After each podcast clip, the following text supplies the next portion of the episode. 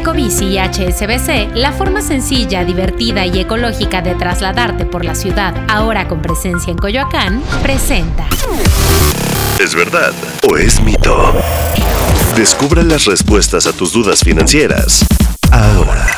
En México solo puedes obtener un crédito hipotecario mediante el Instituto del Fondo Nacional de la Vivienda para los Trabajadores, mejor conocido como Infonavit.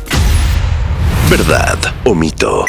Mito. También puede ser a través de una institución financiera. Además, debes saber que el financiamiento con el Infonavit es viable para todos aquellos que cuentan con un empleo formal y, por ende, con dinero en la subcuenta de vivienda del instituto.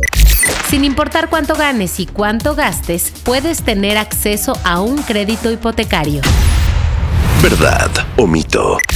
Mito. Si estás considerando comprar casa, departamento o terreno, es importante que tengas clara tu capacidad de pago. Para calcularla, haz una resta entre tus ingresos y tus gastos mensuales. Ten en cuenta que si tienes una tarjeta de crédito o estás pagando un crédito, disminuye tu capacidad de pago. Tus gastos pueden llegar al 80% de tus ingresos y aún así obtener un crédito hipotecario. ¿Verdad o mito?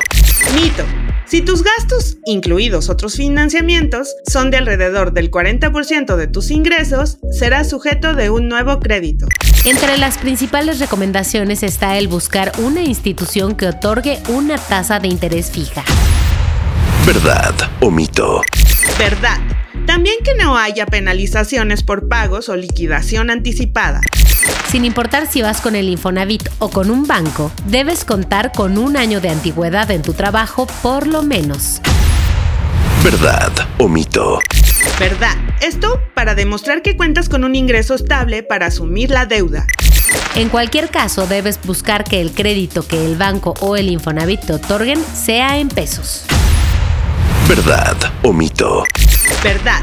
De esta manera, te protegerás contra devaluaciones o crisis económicas. ¿Verdad o mito?